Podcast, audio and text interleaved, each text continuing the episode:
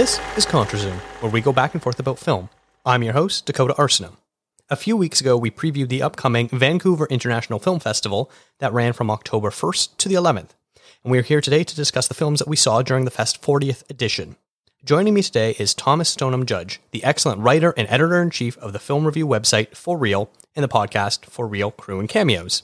Thomas is based out of Washington State, but came up to Vancouver to check out the films. How are you doing today? I'm great. Thanks for that awesome intro.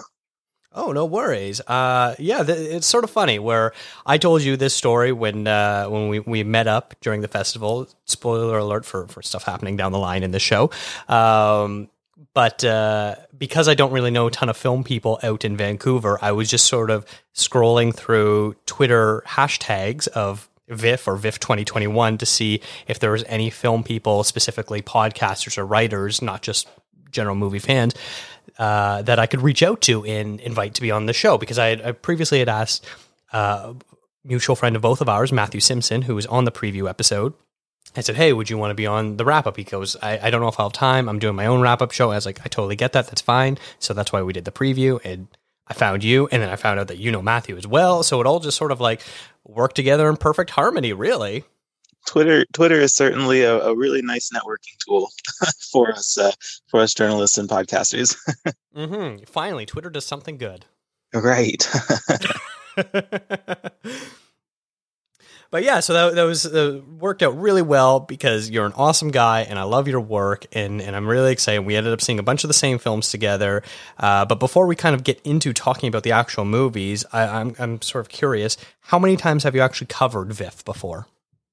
Oh man. Um, so I've been attending the festival since like 2014. I very clearly remember um, uh, uh, going to the center uh, to see Whiplash uh, when that when that screened at the Vancouver International Film Festival, um, and that is still to this day my absolute favorite theatrical experience um, was getting to watch Whiplash at a sold out crowd before it was, you know, uh, this public movie that everyone uh, should adore.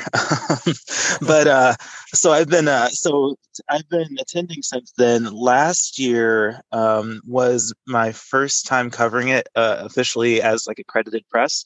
Um, but it's it's always a great time, and uh, and so I was happy that we were able to do it able to do it again this year and in person. So, um, and like you said, it's really cool connecting with other people and uh, um, and other journalists and being able to do this kind of thing where we you know talk about the films that we see. Uh, in fact, Matthew, uh, I actually met him at the Vancouver Film Festival probably two years ago. So, wow.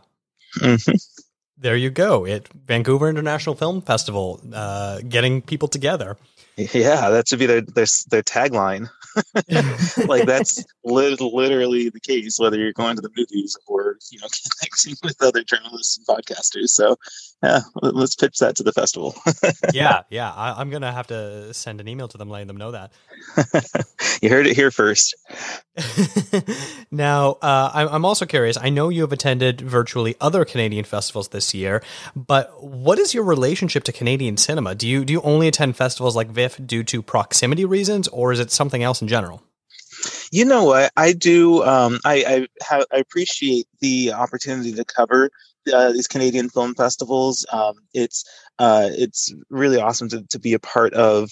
Um, you know what Canada is putting on display for um, you know for excellence in film across the, the you know the country. So I have covered uh, VIFF um, and Fantasia and Toronto. Um, and they're all just fantastic film festivals and each kind of having their own dynamic and their own, um, you know, kind of their own vibe, I guess. Uh, and it's really cool to be a part of. Uh, and, and I'm really happy that I can uh, help cover that. I do cover um, festivals actually internationally. I've covered Raindance before. Um, this year, I covered a bunch uh, domestically here in the states. Um, but yeah, I do I do kind of have this like attachment to Canadian film and uh, and film festivals. Um, Vancouver w- it was is nice because it is so close and I can drive up. Um, but uh, yeah, but again, I think it's just a really great scene to be a part of. Interesting. Yeah, I'm, I'm just so curious when I found out that you're not even from Canada. Why are you covering these Canadian festivals? What is I would I'm as an outsider, like as an American, what is sort of your perception of the Canadian film industry and Canadian films, sort of in general? Um, well, it's it's certainly a robust community. Um, Vancouver, in particular, I mean, you're you're in production, so Vancouver is just this like really awesome hub for uh, for TV production and film production. Um, and I think that that's something that isn't um, as embraced, at least here in Seattle, um, as I would like it to be uh, or as I would as I would prefer. So it's nice to be able to go up to Canada and experience, um, you know, that scene and how how robust the the um, uh, the industry is there. And obviously, America has has its own like industry in Hollywood, um, and and all of, all of the productions that happen there. But I don't live near that, and so uh, you know, I live near Canada, and it's fun to to be a part of that and to. Um, in fact, uh, there was yeah it was uh, one of the days when i was up at VIFF um, we were just walking down the street and there's a production going on like there's you know a whole crew and and a bunch of extra standing around and you know this is just you know a, a, normal thing that happens in Vancouver, but I'm like, oh my gosh, look, a film set! Like, how cool! that doesn't happen in Seattle all that much, um, or or in Washington. So, so yeah, it's just a, a really cool thing. I guess because Vancouver can very easily double for Seattle or Washington. that's that's true. Um, I, am sure that there are a lot of movies that have taken place in Seattle but filmed in Vancouver. Yeah, yeah. now, before we get into the specific movies, I always like to talk about the actual festival experience. What did you think of the selection of movies, the platform, and sort of anything else related to VIFF? I was a big fan of the um, selection of films uh, that VIFF offered. Um, kind of like I mentioned, you know, the Canadian film festivals, they all kind of have their own vibe. Um, and Canada's uh, or uh, Vancouver's film festival really does um, a a good job highlighting um, like local uh, types of filmmaking, Canadian, uh, British Columbia, and Vancouver uh, filmmaking, and so I really appreciate that. That's um, that that's something that they emphasize in their selection. Um, but a lot of their special features were also, you know, fantastic picks. Um, I, I, did get to see um, many of them at Toronto, um, but it was nice to be able to actually see the ones that I missed at Toronto in person um, here in uh, in Vancouver. so yeah, and we're going to talk about a lot of the the big ones, but uh, but it's just every year VIFF has such a stellar lineup of films um, and and it's just it's so cool to to have that um, you know going into award season and uh, and being able to watch these films before they hit kind of that that um, uh, award circuit. So yeah, I'm, I'm I'm very interested in seeing like which of these films um, you know start you know kind of making that race to the Oscars and uh, and you know and, and talking about them with people as it, as they become more uh, more available to the public. Mm-hmm. Yeah, I, I completely agree with, with all of that. I really like the selection. They had a lot of movies that I was excited about, both that I know are going to be bigger and smaller selections of films that like probably aren't going to make a ton of noise outside of the festival circuit. I, I enjoyed that as well. Uh, getting to go to, to theaters was awesome. Uh, something that I've only done twice since the pandemic happened. Uh, and so getting to go four times was a lot but it also was nice having to show the vaccine passport. It was like you felt a little confident, be like, "All right, everyone here at least has their vaccine, so hopefully we're safe." And I didn't hear any news stories about like super spreader screenings. I know during Toronto there was an issue of one of the Dune screenings. They had a uh, little breakout, and so they had to notify everyone. But apparently, it wasn't very many people that that actually got sick, so that was good to hear as well. And I know you can't really talk to this at all, but uh, because you were geo blocked, you had to come up to Canada to see everything. But the platform itself, the web portal, I thought was excellent and really easy to use. It made it very clear of what was available to watch. Could watch anything during the entire run of it. So I was I was very impressed with uh, with the way the the digital platform aspect worked. Mm-hmm.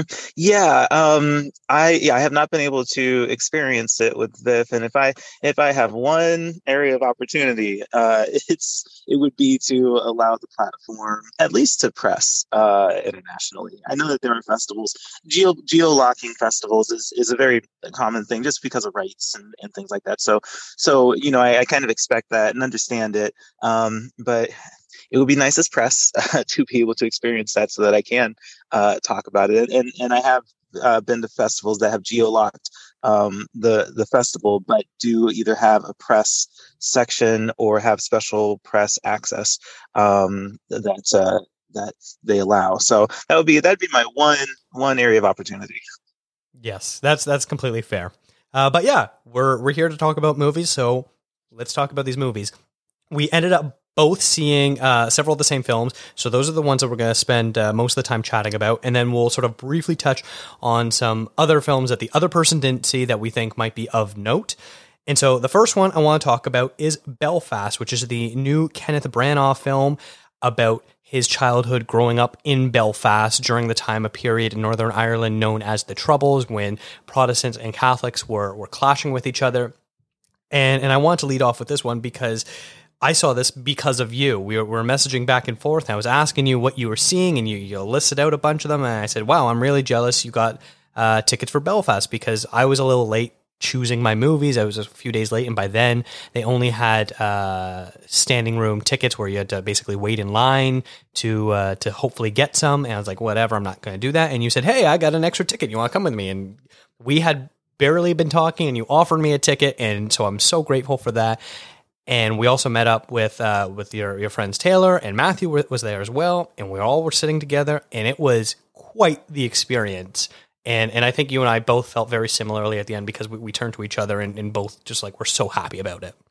yes, yeah, we did, um, and I, I, am happy that we connected had that extra ticket. Actually, uh, a short story, if you don't mind, that's a little bit of a tangent, but uh, a few years ago, I was attending the Vancouver Film Festival, and um, someone else had reached out to me because they saw that I was attending the film festival, and I wasn't accredited press at this point; I was just attending.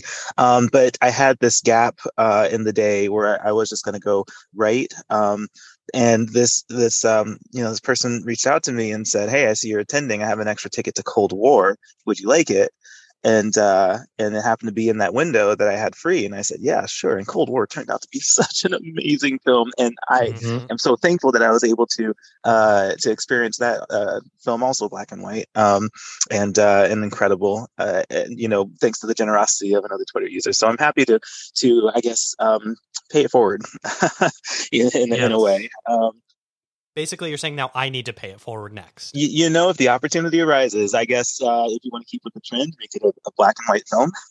Uh, it has to be in black and white. That's right. Yes. yes.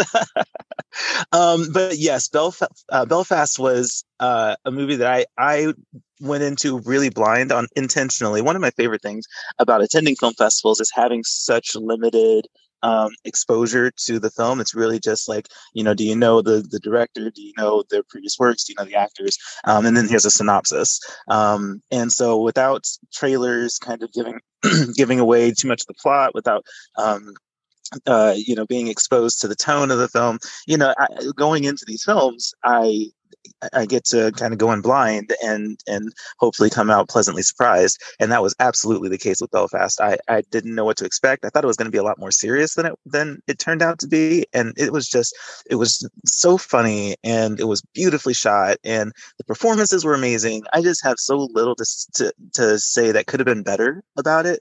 Um, it, it was a fantastic experience, and I think that when it does reach the mainstream, um, that a lot of people are going to like it. Uh, and yeah, I I was I was pleasantly surprised. This turned out to be my number two favorite film that I saw at VIFF. Nice, yeah. This this is one where I was, uh, I was a little optimistic for, but I was also a little pessimistic for because Branagh has kind of, I feel like, in my opinion, been in the weeds basically for the last decade as far as the projects he's been choosing to direct. Even some of the stuff he's been acting in has been so hit or miss lately. And and this isn't like Kenneth Branagh of the 80s and 90s who was like the greatest actor filmmaker going at the time. For the last little while, I just really have not been impressed by almost anything he's done, or at best been like it was okay, which is very much damning it with faint praise. And so I was a little apprehensive about going into this. And then when it won the People's Choice Award at TIFF, I was surprised, but like not super surprised because while that's a good indicator that it will have success at the Oscars. the the nature of it being a People's Choice Award was is this a crowd pleasing movie, not necessarily is this a great movie sort of thing. So it's a so it's a bit of a weird dichotomy there where where you're not always sure how the movie's really going to be. And and yeah, I w- much like you, I was just so blown away. I did see the trailer before and that was my first hint of like what is up with the tone of this movie? Because when you when you first start reading just the description of it and hearing about it you're like oh yeah this is going to be a super serious movie. And then early on there were the comparisons to Roma and then not not long after that was the very much blowback of do not compare this to Roma. This is not Roma. Um, and like now it almost is like being compared to Jojo Rabbit, which is is very interesting as well. Which I could definitely see some of the comparison there. But yeah, this this this movie hits on just about every emotional beat possible. You're right. It's it's so funny. It's very serious. Like I felt like I, I was in tears at a couple points. The performances are, are across the board fantastic. It's always so tricky when you have a film that is led by an actor of such a young age as Jude Hill is, but he really does carry this film in the weight. And I, and I think that Branagh does a great job of really positioning the story of viewing it from uh, his perspective. Like there's a few moments where if it was just a regular standard dramatic film or whatever, I don't think the the tone or things like that would have been the right choice. But because it was from the perspective of, su- of such a young person, it really works out, and it almost. You know, I, I wrote about this in the review. The way he looks at his parents and his grandparents. His parents can do no wrong. His grandparents can do no, no wrong. Even though we know that they're fighting about back taxes and where they want to live and all this sort of stuff. There's still such an idolatry towards his parents and his grandparents that is just works so well for this film.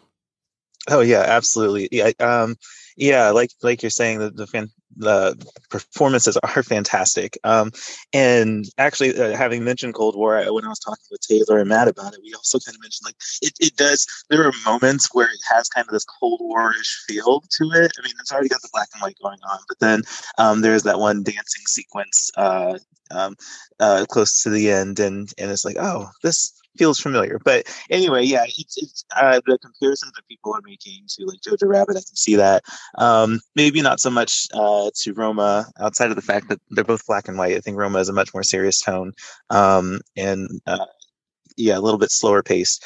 But um, or a lot slower paced, but that's that worked for that film. But yeah, just just a lot to appreciate about uh, about Belfast, and I really I really do like how it turned out. It was really good. Yeah, I that by the time you get to like that final musical sequence, like I was just feeling so much love for this film. It's my first five star movie of this year. Uh, and and so far, my, my favorite thing that I've seen so far. It is just absolutely fantastic. It's incredible. Yeah. Yeah the when you get to like the, the, like I said when you get to that like musical sequence of mom and pa singing and dancing with each other like that that is one of like the most romantic scenes I think I've seen in, in quite a few years as well. Mm-hmm. Yeah, absolutely. It's just it's like this because like you're like you said they're you know they're kind of going back and forth about back taxes and, and there's, there's obviously conflict there but this scene was just like a really uh, nice break uh, for, I guess for the characters and for the audience with all that tension, and it was it was just delightful. Mm-hmm. And and for anyone that is a Jamie Dornan fan, you will not be disappointed. Mm-hmm. Right, in many ways. you said you're never going to step a foot in Texas again. I know this is unexpected. Oh, nothing with you is unexpected. Your last job is over 17 years ago. That's quite a gap. Well, you know, I've worked almost every day for the last 17 years. I moved back in with my wife last week. No, I'm calling the cops. Ten, nine, really? Eight. We decided to make a run of it. I just need a place to crash for a couple of days. What's the big deal? Mikey, go fuck yourself. All right, look, I'm going to be straight with you. I'm an adult film actor. Excuse me? All right, uh, let's move on to the the next film that I want to talk about, which is Red Rocket, which is the new Sean Baker film uh, about a guy who was a porn star who, some for some reason we're not totally sure, has to leave Los Angeles suddenly, and he goes back to this small town in Texas where he's from, where he's trying to get his life back together. But this guy is a schemer in a skis bag and a whole lot of baggage with him. And he starts living again with his estranged wife and her mother. And we're not too sure exactly what's going on with that. And then he meets a 17 year old girl where he decides to take her under his wing and mentor her. And they eventually start dating. And I feel really gross saying this description, but for some reason it actually kind of works and and I don't know how to say it without like being like, yes, I condone a man in his late 30s, early 40s dating a 17 year old uh, who's still in high school. But it somehow weirdly works and it stars Simon Rex. And this movie is, if you're familiar with Sean Baker, who's done uh, Tangerine and The Florida Project, which are very sort of slice of life, intimate portrayals of uh, people who are often ignored by society. And, and this is such a very unique departure from those two films and some of his other work as well that like you'll see the you know the DNA between all of them, but it's it's so unique and so different from anything else that, that Sean Baker has done. And this one really connected with me. But I I I think I remember you saying that you weren't as big of a fan of it as I am, though. yeah. Um I yeah, everything you're saying sound is is accurate. Um, I think that uh, I I didn't connect with the film all that much just because I I don't um, I don't know if it all made enough sense to me for the story. Like I think that you, the idea of you know this this washed up guy who you know is kind of this dirt bag um, and, and, he takes advantage of anyone that you know uh, is is willing to help him. I think that there's something there, but I don't know if this character was the right um, angle to come at it from. I guess one thing I, I didn't get was really the, the porn industry component of it. Like I think the movie could have worked without that um, because even when it came to the 17 year old, um, I, I don't know what the consequences were of that, right? Like I think that, and ultimately that's where I struggle with this film is the consequences. I don't think the consequences of his actions and who he is as a character ever really came through. Um, and, and I'm, I do not want to spoil the ending, um, but uh, I guess just kind of delicately speaking, the the end felt left me very unsatisfied with how, um, with like what the message of the story was um, and like what uh, what we were supposed to take away from this guy being, you know, kind of this dirtbag. Uh, and so uh, I do think that there is what you're saying about the DNA of Sean Baker's uh, filmmaking in this film. That is entirely true. Uh, it's it's not as slice of life as his previous films are. Um, I think it does have a more traditional um, uh, way of playing out. Um, but I, I, think that uh, it, it still it does work tonally. Um, it does work, um, you know, from a, a I don't know, just from an entertainment standpoint. Uh, it's definitely a lot more. There's funnier parts to it, um, and uh, yeah, it is. I guess it is interesting to watch the story unfold here. Uh, I just, I just wanted, I was hoping that the consequences would be more um, pronounced uh, in this mm-hmm. film, and uh, and I think that that w- that was kind of um, uh, yeah understated.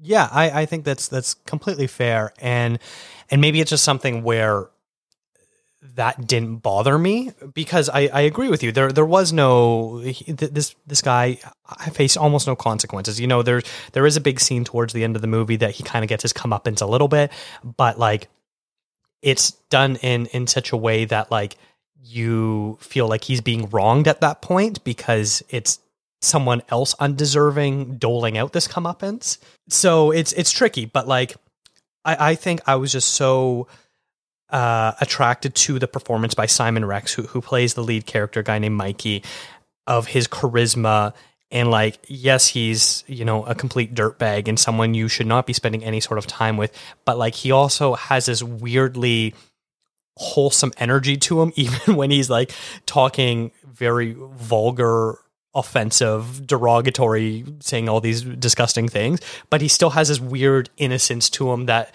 like you understand why people are attracted to him and why people want to be friends with him.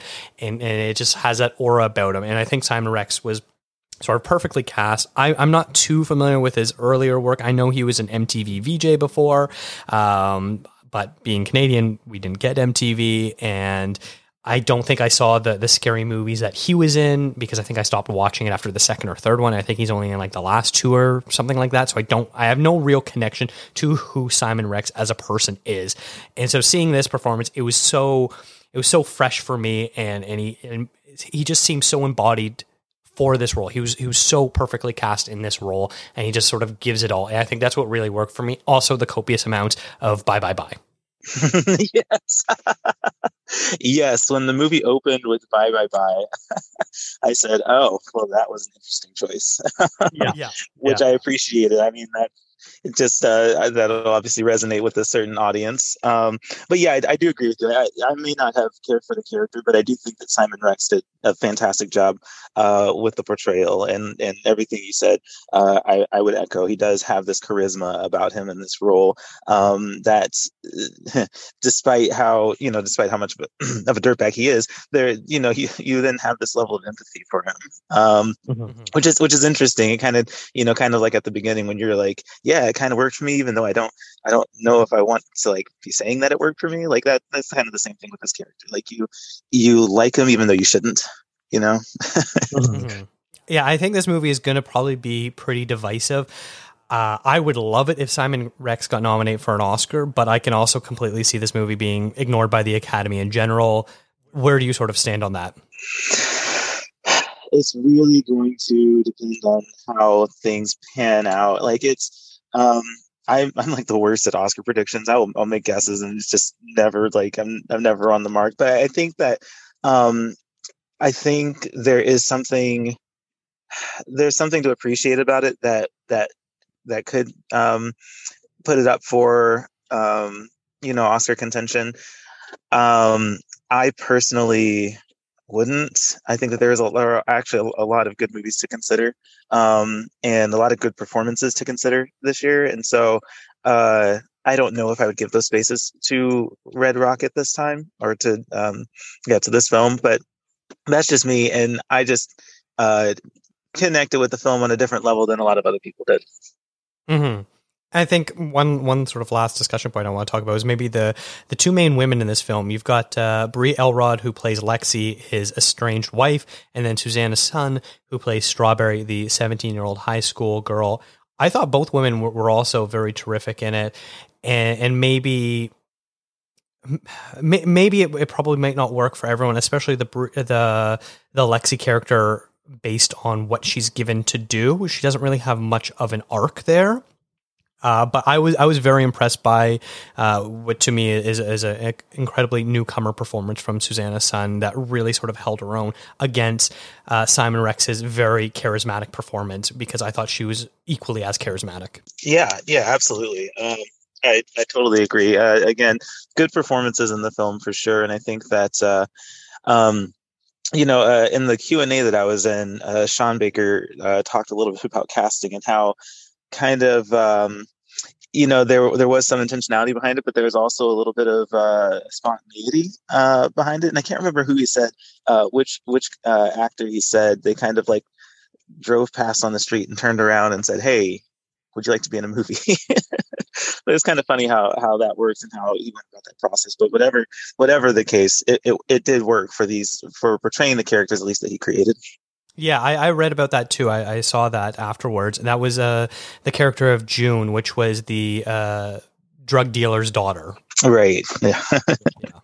Yeah, this this is one that I think is going to be very divisive, and I'm very curious to see when it does open wide what the reactions are going to be. This is an A24 film, and it sort of fits in with their milieu of being offbeat films. So I'm I'm really curious to sort of see if if the regular A24 crowd is really going to go for this. But as far as wider audiences, I, I have no idea if it's going to connect because it is it's it's a bit of an out there film, uh, especially for Baker's previous two efforts, which didn't really get a huge audience to begin with. hmm Right. Yeah. I mean, fantastic films. Um, uh, but I, I don't of if we're talking Tangerine, um, Florida Project, and Red Rocket. Red Rocket's probably my, my least favorite of the three, but it's also a, a kind of a different film. And uh, you know, I guess I'll be interested in seeing like what he does with his career from here and, and the next films that he wants to make. Moving on, let's talk about the next film that we saw, which was one called Official Competition, which uh, we were in the same theater for, but uh, I ended up separating from your group because I met up with my wife, and so she joined me to watch this one.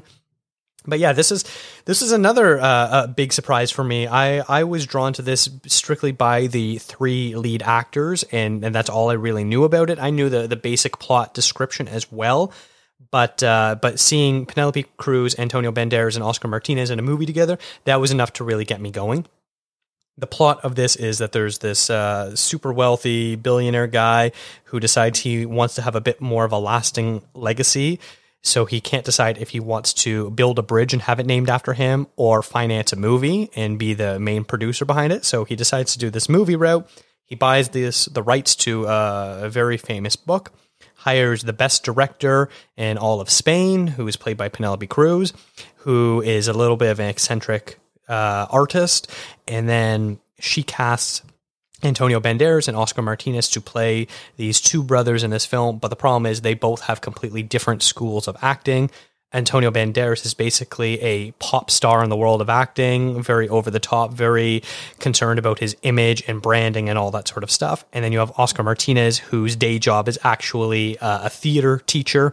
And he comes from a very sort of black box theater style where it's very serious, does, you know, the, the, the vocal exercises and warm ups and all that sort of stuff. And they clash and they clash with the director and it's just it's basically hilarity ensues of what happens when you get three very mishmash personalities with big egos in a room together and, and, watch as they try to create something artistic.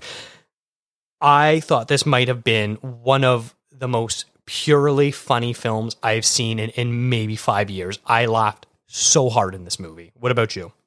So uh, taylor baker um, made uh, no secret of how loud i laughed in this film. um, it's uh, it's certainly one that that is that is purely funny. You're right. I think that uh, it's very hard to come across comedies like this where it's it's funny because of the content um, and because of the the circumstances and the situations that arise. Um, so yes, I I did love this film as well. This one actually clocked into my number three the uh, film that I watched at VIFF. Um, and uh and it's it it is just so funny watching these three different personalities um actually i guess everyone had these like because even the uh um the producer guy was just this like really odd uh you know kind of character this like egotistical you know uh pensive kind of person but it's it's just so funny watching all these characters um uh like clash and and uh, and create the, the situations that they do. I, I know that there's one particular scene uh, that that just had me howling. It was so funny, um, which was the uh, the kissing scene. Oh my gosh! that will be one of my favorite scenes in theaters or in movies this year. It was just so perfectly executed, and I couldn't stop laughing. Um, mm-hmm. It's uh, yeah, so so lots to enjoy about this. I do think it has this like um, uh, I don't know if I like crowd pleasing. I guess like it is. It is just a really fun film. You you want to share it with people. You want to talk about it with people. Um, and uh, and there's just so so much here also to appreciate with uh, you know like with with the actors and the characters and and how the story progresses and also the things that come back into play uh, in the conclusion of the film. Yes, it, it ends on a terrific final gag that I, I don't want to talk about, but it was like such a like a, a pitch perfect thing where I'm like, yes, I'm so glad you you brought this joke back, and that's what the final punchline is. Right. But yeah, I, I I wonder what the audience for this is also going to be like because this is a very odd movie on the surface. A lot of it, the humor sort of stems from awkwardness or misunderstandings, and and I think if you're not on that wavelength, I wonder if like you're at home and you're like, oh, this just popped up on a streaming service or, or VOD or whatever. I'm going to rent it or watch it.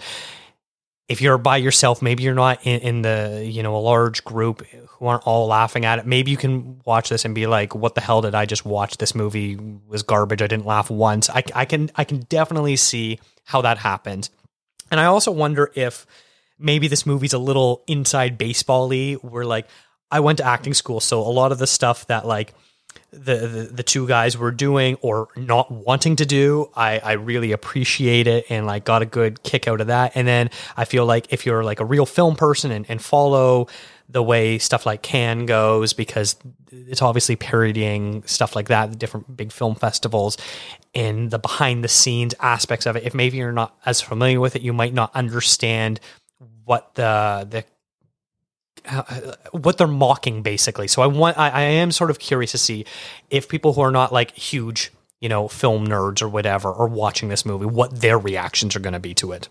That's actually an interesting perspective to come at it from because yeah this movie plays so well with an audience. It plays so well with a crowd and a theater. Um, and you know it, it, certainly works well in that space i, I do wonder what's going to happen when it goes to streaming or vod um, and you know people are, are then decide to either watch it by themselves or or at home not in that group setting um, how that would play for them uh, and if it would be as funny as as when you're in an audience. Uh, that'll be interesting to see. Mm-hmm, mm-hmm. Uh, there, I want to point out one of my other favorite gags in this movie was she's she wants these two actors to really feel the the tension and the pressure of, of what's going on. And so she visualizes it by having this crane come and have this giant boulder hoisted up and they are sitting underneath it and it's you know swinging in the wind and you can hear the chains uh, rattling against each other and they're they're supposed to act this tension out and because they literally fear for their lives and they're looking up and like you see this this boulder gently swaying in the wind and they, they fear that any moment it can come crashing down and fall them and she's like no no it's safe don't worry about it and she's trying to get them to like stay focused on acting and eh, and the end of that gag is also just like there, there's so many of these little gags I guess they're actually quite big gags. They just like pay off so well. And when the reveal happened, I, I like thought I was going to fall into the aisle laughing so hard. that that was a good sequence, and you're right. There, there there are a bunch of sequences that that do have these kind of punchlines or these like these reveals that make this the the sequence uh, have either more meaning or reveal something more about the characters. and so, um, yeah, that, I, I think that they implemented that very well from scene to scene. I have to call out uh, a friend of the show, Bill Antoniou. Uh, I know he had seen this before. He's based in Toronto, and he wasn't a fan of it, and I was a little worried. I was like, "Oh, I really trust Bill's opinion," and so I went and saw this, and I, I loved it, as people can now tell. And so I messaged him after. I was like, "Why didn't you like it?" And he said it was basically the same joke over and over again, and that he didn't find the same joke funny. And so I, I gotta call him out for um, for not finding this movie funny because this movie is absolutely hilarious. So take that, Bill. It is it is funny. And and i guess this kind of goes back to the conversation of like how are how is it will each person receive this film right? Because I, I think you're that you do have to be like in the space for satire uh and you do have to also i think that it helps being in the know of what the satire is about. Um so um but also um even I, I don't I don't think uh, it's necessarily the same gag over and over. I do think that there is a kind of a uh, not a formula, but like a uh, maybe formula for like uh, setting up a gag, executing it, and then having that punchline, and, and it does happen multiple times. Um, and so I can see that. Uh, but uh, but I, I do think it's really funny, and I mean I think maybe it just depends on on who the person is and uh, how they're connecting with the film. Mm-hmm. Yeah, I, I agree with that. And then the last movie that we both saw was one called Benediction, which is the new film from from Terence Davies, the the British filmmaker, which is uh, about the life of the poet Siegfried Sassoon. So it sort of takes a, a, unique approach where we get to see him in his younger days and then in his older days. So he is played by two different performers, much like the movie Love and Mercy, the Brian Wilson biopic, where Paul Dano and John Cusack play Brian Wilson. In this movie, Siegfried Sassoon is played by um, Jack Lowden and Peter Capaldi at uh, younger and, and, older stages, uh, respectively. And uh, yeah, I, I, I really enjoyed this film, despite the fact that I know that it's a very flawed film as well.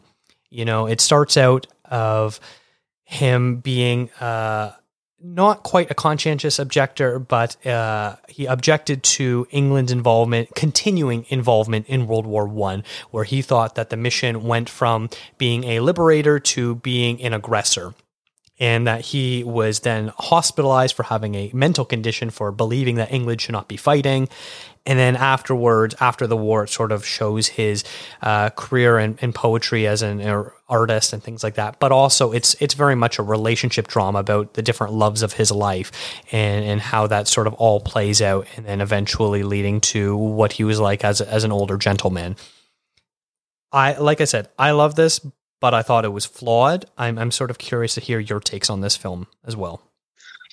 Um, so I um, appreciated a lot about the technicals of the film. I actually was able to have um, a uh, a conversation with the director of, of photography um, about how uh, she uh, Nicola Daley how she went about um, you know kind of uh, pulling off a lot of the shots and, and the style and everything. And and so I like the cinematography. I, I thought was fantastic. Like it's a beautiful film, beautifully beautifully shot, um, and it does have good performances. Uh, I I guess I just didn't connect with it um, in in a way that a lot of other people have, um, and that and that's not. I don't think that that's me saying it's a bad movie. Um, it's just how I connected with it, and I I, I think that um, uh, there was a lot to appreciate, um, but I ended up leaving the film a little bit underwhelmed. Hmm. Yeah, as far that, as the, as far as the story goes. Yeah, that, that's fair. Yeah. For me, I think the flaws for me are, you know, it sort of sets up the, the first early chunk of the film about his involvement in the military, but then that never really comes into play again once he leaves that behind, which seemed a bit odd that they would focus so much on that and then just sort of abandon it. Mm-hmm. And I really didn't think the Peter Capaldi section worked for me at all. He he only shows up like in, in very brief moments in the early bits, and then the last third uh, basically becomes the lead because we've now transitioned to Siegfried as as he's older. And, and, none of that stuff really worked for me. I thought his performance didn't match what Jack Lowden was doing with the same character which really create a, a, bad disconnect for me that, that just sort of I couldn't reconcile. And and Peter Capaldi has such a unique in voice, like he, he's got such a thick Scottish accent, and here he's doing a British accent, but I still hear the Scottish Peter Capaldi through it. So, like, if, if, anyone's watched him in like Doctor Who or In the Loop or stuff like that, where you just know what his big booming abrasive voice is, and he, he sort of brings that to this, and it isn't what works for the character. And, and, that was just something that just really didn't work. But on the flip side, I thought Jack Lowden as young Siegfried was absolutely terrific. He he brought so much to this table, and and I really felt every emotion he was going through. And it's interesting because I feel like most of the time, you know, we watch movies of, of queer romances and relationships, it's so much about it is about how you have to hide it from society. And it's interesting how Siegfried, I don't know if it was true or not, but basically was basically so above the rest of society and the aristocracy that it, no one cares what your sexual orientation is. So he was allowed to be an openly gay man and date other openly gay men, and no one cared at all. So that was that was sort of an interesting thing where I can't think of another movie basically pre, you know, 2010s of where you can have openly queer characters and there's there, there's literally not a single point in this movie where his queerness is judged or commented on at all. So I was I was actually quite surprised by that and I really enjoyed that too. Yeah, I guess that is a good point. I was just thinking towards the beginning he, you know, he obviously doesn't feel um uh confident or comfortable with being too public. But even in that case, you know, there's the doctor that um, you know kind of supports um, you know the you know his sexuality you know and and and so yeah there is a lot of uh support and uh and acceptance of that throughout this film and i guess i didn't think about that yeah Mm-hmm. Yeah, it, it, was interesting. That, that, was just something I felt I needed to comment on. Where like I don't think I've seen something like that, but um, I really like the performance by by Jeremy Irvine, who played Ivor Novello, who is a very famous British singer and actor. If anyone's seen Alfred Hitchcock's The Lodger, he is the the main actor in that who plays the lodger so it was really interesting to sort of see him portrayed on screen and, and such a diva personality, and it worked so well to sort of balance the the quiet, reserved nature of Siegfried Sassoon, that he was just so over the top. And I, I, I really, the, another thing that I think really worked for this was the script. It, it was so witty and just like a lot of like clever barbs thrown at each other. It was just like, let me watch a bunch of like really sassy people constantly insult each other. that was a very entertaining component of the film. Um, yeah, just a very witty and very, um, I don't know, snappy and just so full of attitude sometimes. mm-hmm, mm-hmm. Yeah, no, I think that that was the script was was done really well, and those conversations that happen um, when it's like one on one conversations, uh, they they do they do create a lot of entertainment in those scenes. Now, Terence Davies is obviously being a very respected filmmaker, isn't the biggest name in in the industry. So I I really don't think this movie is going to get a, a ton of attention elsewhere. I know some other people have been, been, seeing it, and a lot of people really aren't super high on it. Like I said, I, am very mixed on it, despite the fact that I do love it. It, it does have a lot of flaws. But yeah, I, I think this is unfortunately going to be a movie that a lot of people just are probably never going to end up watching. Hmm. Yeah, which which is unfortunate. I think that there there is there is a lot to appreciate about it, but uh, but yeah, for all the points that you said, it might it might go under the radar. Um, mm-hmm. Yeah. Uh, and then one thing I actually forgot to mention is uh, with official competition, it actually won the audience award for the galas and special presentation section, which is very interesting. The way that they they sort of break it all up is it's based on the category. So there's like 12 different audience awards. So I don't really know what that all means. There there was no real like clear favorite from the festival. I rate it both official competition and Belfast. I, I gave it a five when I was uh, submitting my ballot, so I was I was very happy with that. But I was a little surprised that Belfast wasn't the winner. Maybe because it only had the one screening. I think official competition had two. I don't know. Mm-hmm. I, I mean, I would imagine so. I, I don't know how they uh, how they average that out when movies have more screenings than others. Because there was only the one Belfast screening, and um, I think that was unfortunate because I I, I would have it would have been nice for more people at the festival to have been able to experience uh, Belfast, but that, I think that might have something to do with it. Official competition did have more exposure at the festival. Hey there. If you're listening to this podcast ad, first off, you've got great taste in podcast. Kudos to you. But secondly, you probably like movies, watching them, thinking about them, analyzing them, and reviewing them. And while the tales we see on the big screen do merit discussion, I think that's only half the story. Why do we see so many sequels instead of original films? What determines which films get sequels in the first place? Is it more the directors making a big hullabaloo about seeing their films in theaters than on streaming? And beyond the obvious social good, why is making more diverse films important? The answer to all these questions and more can be found on my podcast, The Box Office Watch, where we keep watch on how much money movies are making and why. My name's Paulo, and I'm your host. For better or worse, Hollywood is the business, and which films are profitable and which aren't uh, determines what kind of films get greenlit and which ones don't. Each week, I go over the box office charts to understand which films are on that path to profitability and which ones aren't, as well as to understand any major headlines in the movie industry that might affect those uh, bottom lines. I help you understand industry terms like exhibitor splits, multipliers, and per theater averages. And honestly, the story of how a film grew wings and flew at the box office or fumbled around and flopped can sometimes be more engrossing than the actual story on screen, in my opinion. Box Office Watch can be found on all major podcast stores, including iTunes, Spotify, and Google Play. Make sure you subscribe, and I hope to catch you there. And remember, our watch goes on. All right, now let's move on to some films that only one of us saw. Uh, so you saw a whole bunch that I didn't see, but there, there's two in particular that I'm very curious about. I'll let you pick which one you want to talk about first, actually. You know what? Let's start with Drive My Car. Um, I'm going to start with this one because it's it's such such such a good movie. So um uh, so emotionally involved and and I think that the, the emotional impact of the film, even though the film is three hours long, the emotional impact of the film is is so strong and how it's formatted um, is also a little unique as well.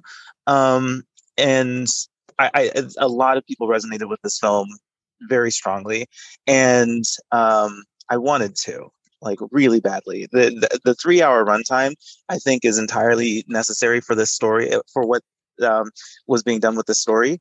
Um, but uh, there's a problem for me with scheduling a three hour film at nine o'clock at night. In that I'm an old, I'm an old man and it was a long day. so um, I I was pretty exhausted by the end of the film, and I wish that I had been able to go to the the press screening of it earlier the week, uh, early in the week uh, when it played at like ten in the morning. Um, that would have been a much better time for me to be able to like soak in uh, everything that that this movie has to offer. Um, it uh, it is playing at AFI Fest, which I, I will be um, covering virtually and so hopefully i get a chance to revisit it. But uh, i guess as far as my contribution to like uh, how you know how people should like view this film i think it's it's a fantastic film with incredible performances and it's it's so um so well done and how it takes this short story uh and turns it into a three hour movie. But um but there is nothing in the film that I would say you need to get rid of or remove. It's all necessary and it all builds up to this super emotionally um, charged conclusion, um, and and it works really well. I just I just wouldn't recommend watching it super late if you're not a, a night owl. you know, I guess that's that was my only thing. Um, but I would like to revisit it and actually be able to soak in uh, everything that that the film offers. So. Mm-hmm. Now, one thing that's going to come in common with, with both of your picks that we're talking about is uh, they were both submitted to the Oscars for Best International Film. So, Drive My Car was submitted by Japan. And you, it, it sort of sounds like I don't think it's going to be a, a, the front runner to win, but I definitely think it's going to be a front runner to get nominated. And if that's the case, this is definitely going to get a, a pretty big audience for it.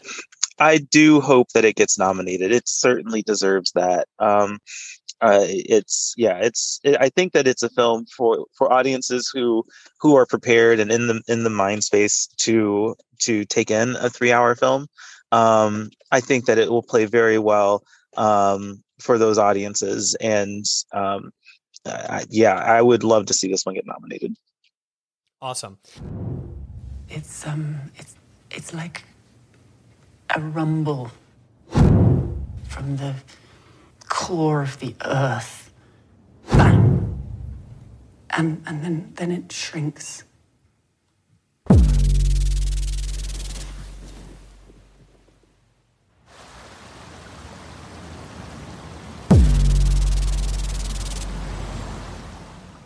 And so the the next one that you saw that you want to uh, briefly talk about is, is one called Memoria, directed by Apichatpong Weerasethakul which he normally makes um, Thai films, I believe. Is he's, he's from Thailand, and this movie takes place in Colombia and was submitted by Colombia, but it also stars Tilda Swinton. So I I'm very very curious about this. Uh, so please tell me more about it. You know, Memoria. A lot of people will not like Memoria. uh, I, however, adored this film. So this is another one uh, that's it's it's what is it two hours and 15 minutes long? So it's longer um, and so much of what happens in this film is very i guess meditative is the word that i would use where you're really just like observing a shot for a lot longer than you would traditionally um, watch a shot happen. So there's a lot of long takes and not a whole lot happening in those long takes. Um, think uh, like a ghost story with uh, the pie eating scene. Mm-hmm. Think a whole movie of that. um, but here's the thing: is that I um, in the moment am trying to like figure this movie out and also trying to be patient with it this was another late showing um, and i'm trying to be patient with it and and experiencing it um, and where the story goes um, is is what kind of kept me interested because the premise is almost like this kind of mainstream premise. It's not a very mainstream film as far as the tone, but the premise seems pretty mainstream.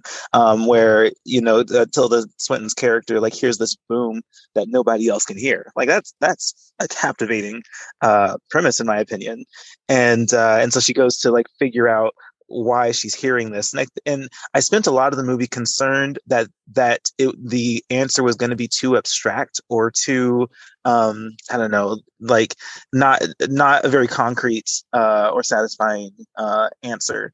Um i don't want to spoil the answer i'm not going to um but i it, it did come to a conclusion that um that wasn't um that uh, at least answers it in a way that is that is understandable, I guess. Um, but ultimately, like when it comes to like my connection with the film, I just I really appreciated the um, the experience of being uh, of following Tilda Swinton's character through this journey, um, and like the spaces that she ends up in, and uh, and the um, events that kind of lead up to the conclusion.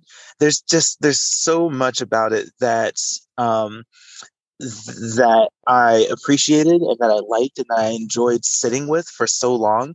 There are some times where it's like okay are we going to move on yet? Um but what i took away from the film were the, the moments where sitting and lingering and idling and just like and just like you know meditating on these um uh like spaces and events and things like that it, it sat well with me and i took that away um, from the film and was able to just like uh, live with the the things that i loved about it right? So um, I, I, again i don't this isn't a movie that everyone's gonna like. I, matt um, made it clear that he was very mixed about the film and it will not play well i don't think with mainstream audiences. Um, but for me, it was a wonderful uh, experience and a really cool um, thing to have been a part of. I guess. Mm-hmm. Yeah. Well, a Apichatpong Weerasethakul is is not exactly. Uh, a mainstream director, even even at the best of days, like his films "Uncle Boonmee," "Who Can Recall His Past Lives," and "Cemetery of Splendor," they're they're very philosophical, meditative films so like how big of an audience are you going to get? This will probably be you know his most well-known film strictly because it has someone as big as tilda swinton in it.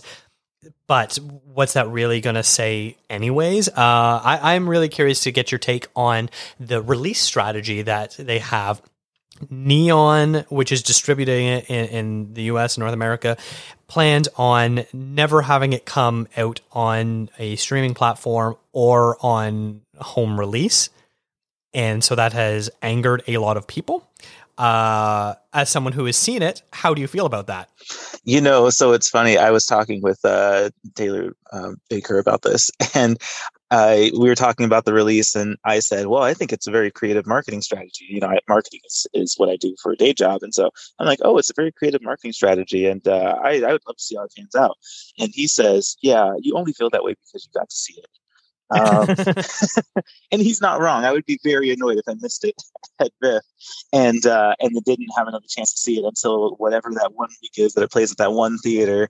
Um, you know that hasn't been announced yet. So uh, in, in, Seattle or, or Vancouver. So uh, so I think um, I, I I am genuinely interested in how this plays out because I don't think it it belongs in like wide release or even limited release. I think that, and I also think that the Tilda Swinton um, component of it, she, she's phenomenal in this movie. Just a fantastic performance, especially with how how difficult it probably is to do a lot of nothing. Um, I, I mean, the uh, not a lot of nothing, but like to to be as stoic, I guess, uh, in in this movie.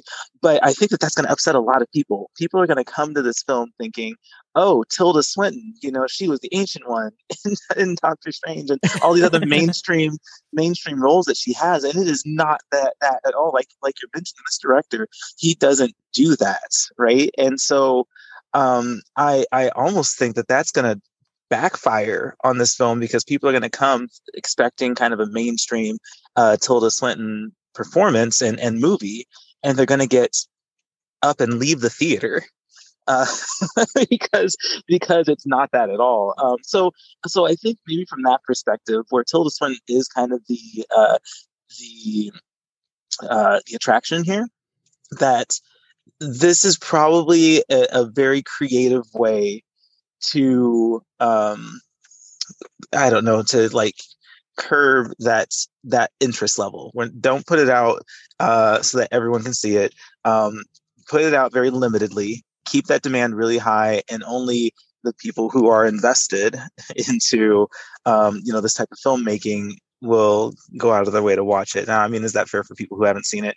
Um, I I would say no. Um, but uh, it is actually um, for American audiences. It will be uh, at AFI, and I'm not sure if it's virtual. Uh, if it'll be virtual, but AFI will will be screen screening it as well. And uh, and I I would say go into it with caution um, and uh, and just be prepared to just eh, have a kind of a low expectation for the entertainment value and um, just be ready to kind of appreciate the the art of meditation i guess mm-hmm. interesting yeah I, I have a few thoughts on the release strategy and i know because i haven't seen it i can't really talk to the content of the film but as far as the release strategy it was so funny when it got announced all I think about is for the last year and a half, how everyone's been so sad and depressed about hearing boutique theaters closing down and how the world of movie watching has shifted to mostly be an at home experience. And everyone's always like, you need to see movies in theaters. You've got to go see it in theaters. It's the best possible way to do it. You know, you get immerse yourself. It's easy to not look at your phone and not be distracted by anything. And then this comes out and like, all right, we're only going to play it in theaters. And everyone's like, no, no, that's terrible. what are you doing? and, and so I just think of the meme of like being like, uh, people complain about the theaters and then Memoria exists and people are like, no, not like that. Mm-hmm. Um, yeah, there there is an interesting double mindedness to that. I, I think that the maybe the biggest hangup is, I, mean, as far as I know, that it's only going to play in one theater a week, so it's going to do like this world tour, um, and so that's uh, I, I think that a lot of people are are um, bothered by that and the fact that it doesn't really have a schedule yet like you won't as far as um, the release strategy goes, they haven't actually announced what cities it's going to go to, um, uh, and and when. And so that can create a lot of frustration with people that uh, that want to see it. It's like I don't even know when I can see it. And and if they if I think if they want this to be a successful campaign, that they would put out you know a, a schedule for like when it's going where at least for I don't know the next year. Um, and then you know after that it just continue your world tour and, and, go wherever and announce on on that like that rolling basis. But uh, just announcing, yes, we're going to show this so limitedly that a lot of people aren't going to see it. We're not telling you yet where we're putting it. Um, we're just yeah. going to announce this marketing strategy. It can kind of come off as like a um, just as like a marketing ploy um, when I really hope that they are, are considerate of you know the interest from uh, film critics and film uh, enthusiasts uh, who want to see it and want to be able to plan to see it. Uh, and, and I think the other thing is, I feel this purely is just a marketing strategy. Like a whole bunch of people are talking about it that wouldn't have been talking about it before. It would not surprise me in two, three years from now, Criterion announces that they are putting out a version of it. Like like uh, this sounds like a way to get butts into seats and nothing more. Like good on them for basically antagonizing film fans into wanting to see this. basically, it amounts to. I mean, that's that's maybe that's the play. Is like, will this movie play better with you know, um, yeah, hundred thousand dollar opening weekend, or would it play better with weeks and weeks and weeks of sold out shows, even if it's you know, uh, one or or however whatever the limited number of theaters it's going to per week, right? Um, yeah so so yeah it, it is it certainly screams marketing.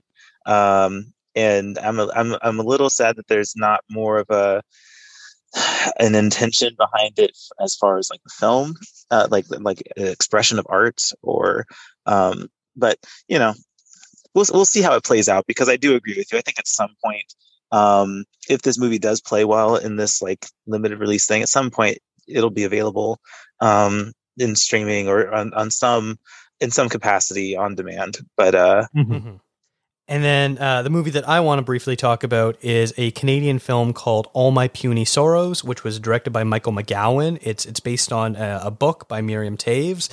Uh, but yeah, it's, it's basically the story of, of two sisters, uh, one of whom is a, a divorced woman and struggling to write her next book, and then the other is uh, a happily married woman who is a concert pianist who uh, has suicidal tendencies and she tries to kill herself and and sort of reunites the family back together as they are trying to as they struggle to deal with the different issues that are going on. It stars Alison Pill and Sarah Gadon as the two sisters. And I, I really felt for this movie. Uh, it seems like I may be a, a, a bit on my own with this. I, I struggled to see this in previous festivals. They only were having in person screenings and weren't making it available to critics. So it was a bit of a, a frustration. And I finally was able to see it at VIFF. It, it was playing on the digital platform. So I was very happy I got to see it. And I loved it. You know, Alison Pill is an actress I like, but don't really love. I was mostly intrigued by Sarah Gadon, who I really like as a performer. But the movie's carried by Alison Pill, and she does she does such a great job of trying to keep this together because the main conflict is that their father had also committed suicide and so sort of seeing the effects that it has on the family already of knowing how much pain someone taking their life can be and how it affects those and how she feels that her sister is being uh, very selfish understanding the pain that their father's death death caused them. So it, it does does such a, a great job of, of really making this a very intimate family story about mental health struggles and one I, I really connected with. And also surprisingly funny at times too was this a movie that uh, that you were familiar with at all? Because I know you weren't able to see it because uh, it was on the streaming platform. You know what? So I um I'm trying to think. I actually did watch this movie at a different festival. Um oh, yeah. I wasn't um I didn't connect with it as well as you did. Um I think that you do make a lot of great points about how it's uh, how it approaches uh mental health and and the the pain and, and difficulty of like um of of having to deal with suicide and and and um you know a loved one wanting to commit suicide.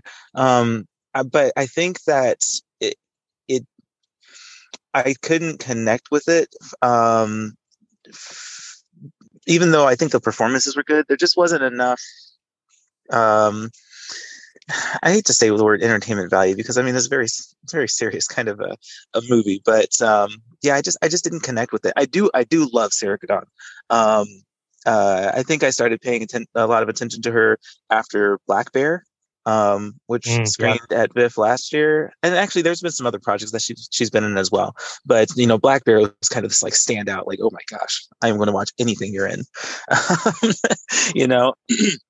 and she puts on a good and she does uh, like i said a good performance as this character. There just wasn't enough meat to it i guess like uh, and i don't know how else to put that.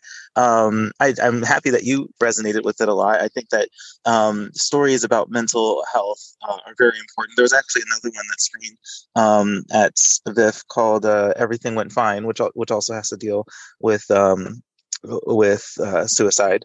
Um and so I do think that these stories about mental health are very important to get out there um, so that we can destigmatize um, how people see mental health and, and actually be able to, um, you know, bring it to the forefront of, um, you know, what we, uh, uh, how we can deal with it in more healthy uh, manners. But uh, but yeah, as far as like a movie, I, I don't know if I if I would personally recommend it.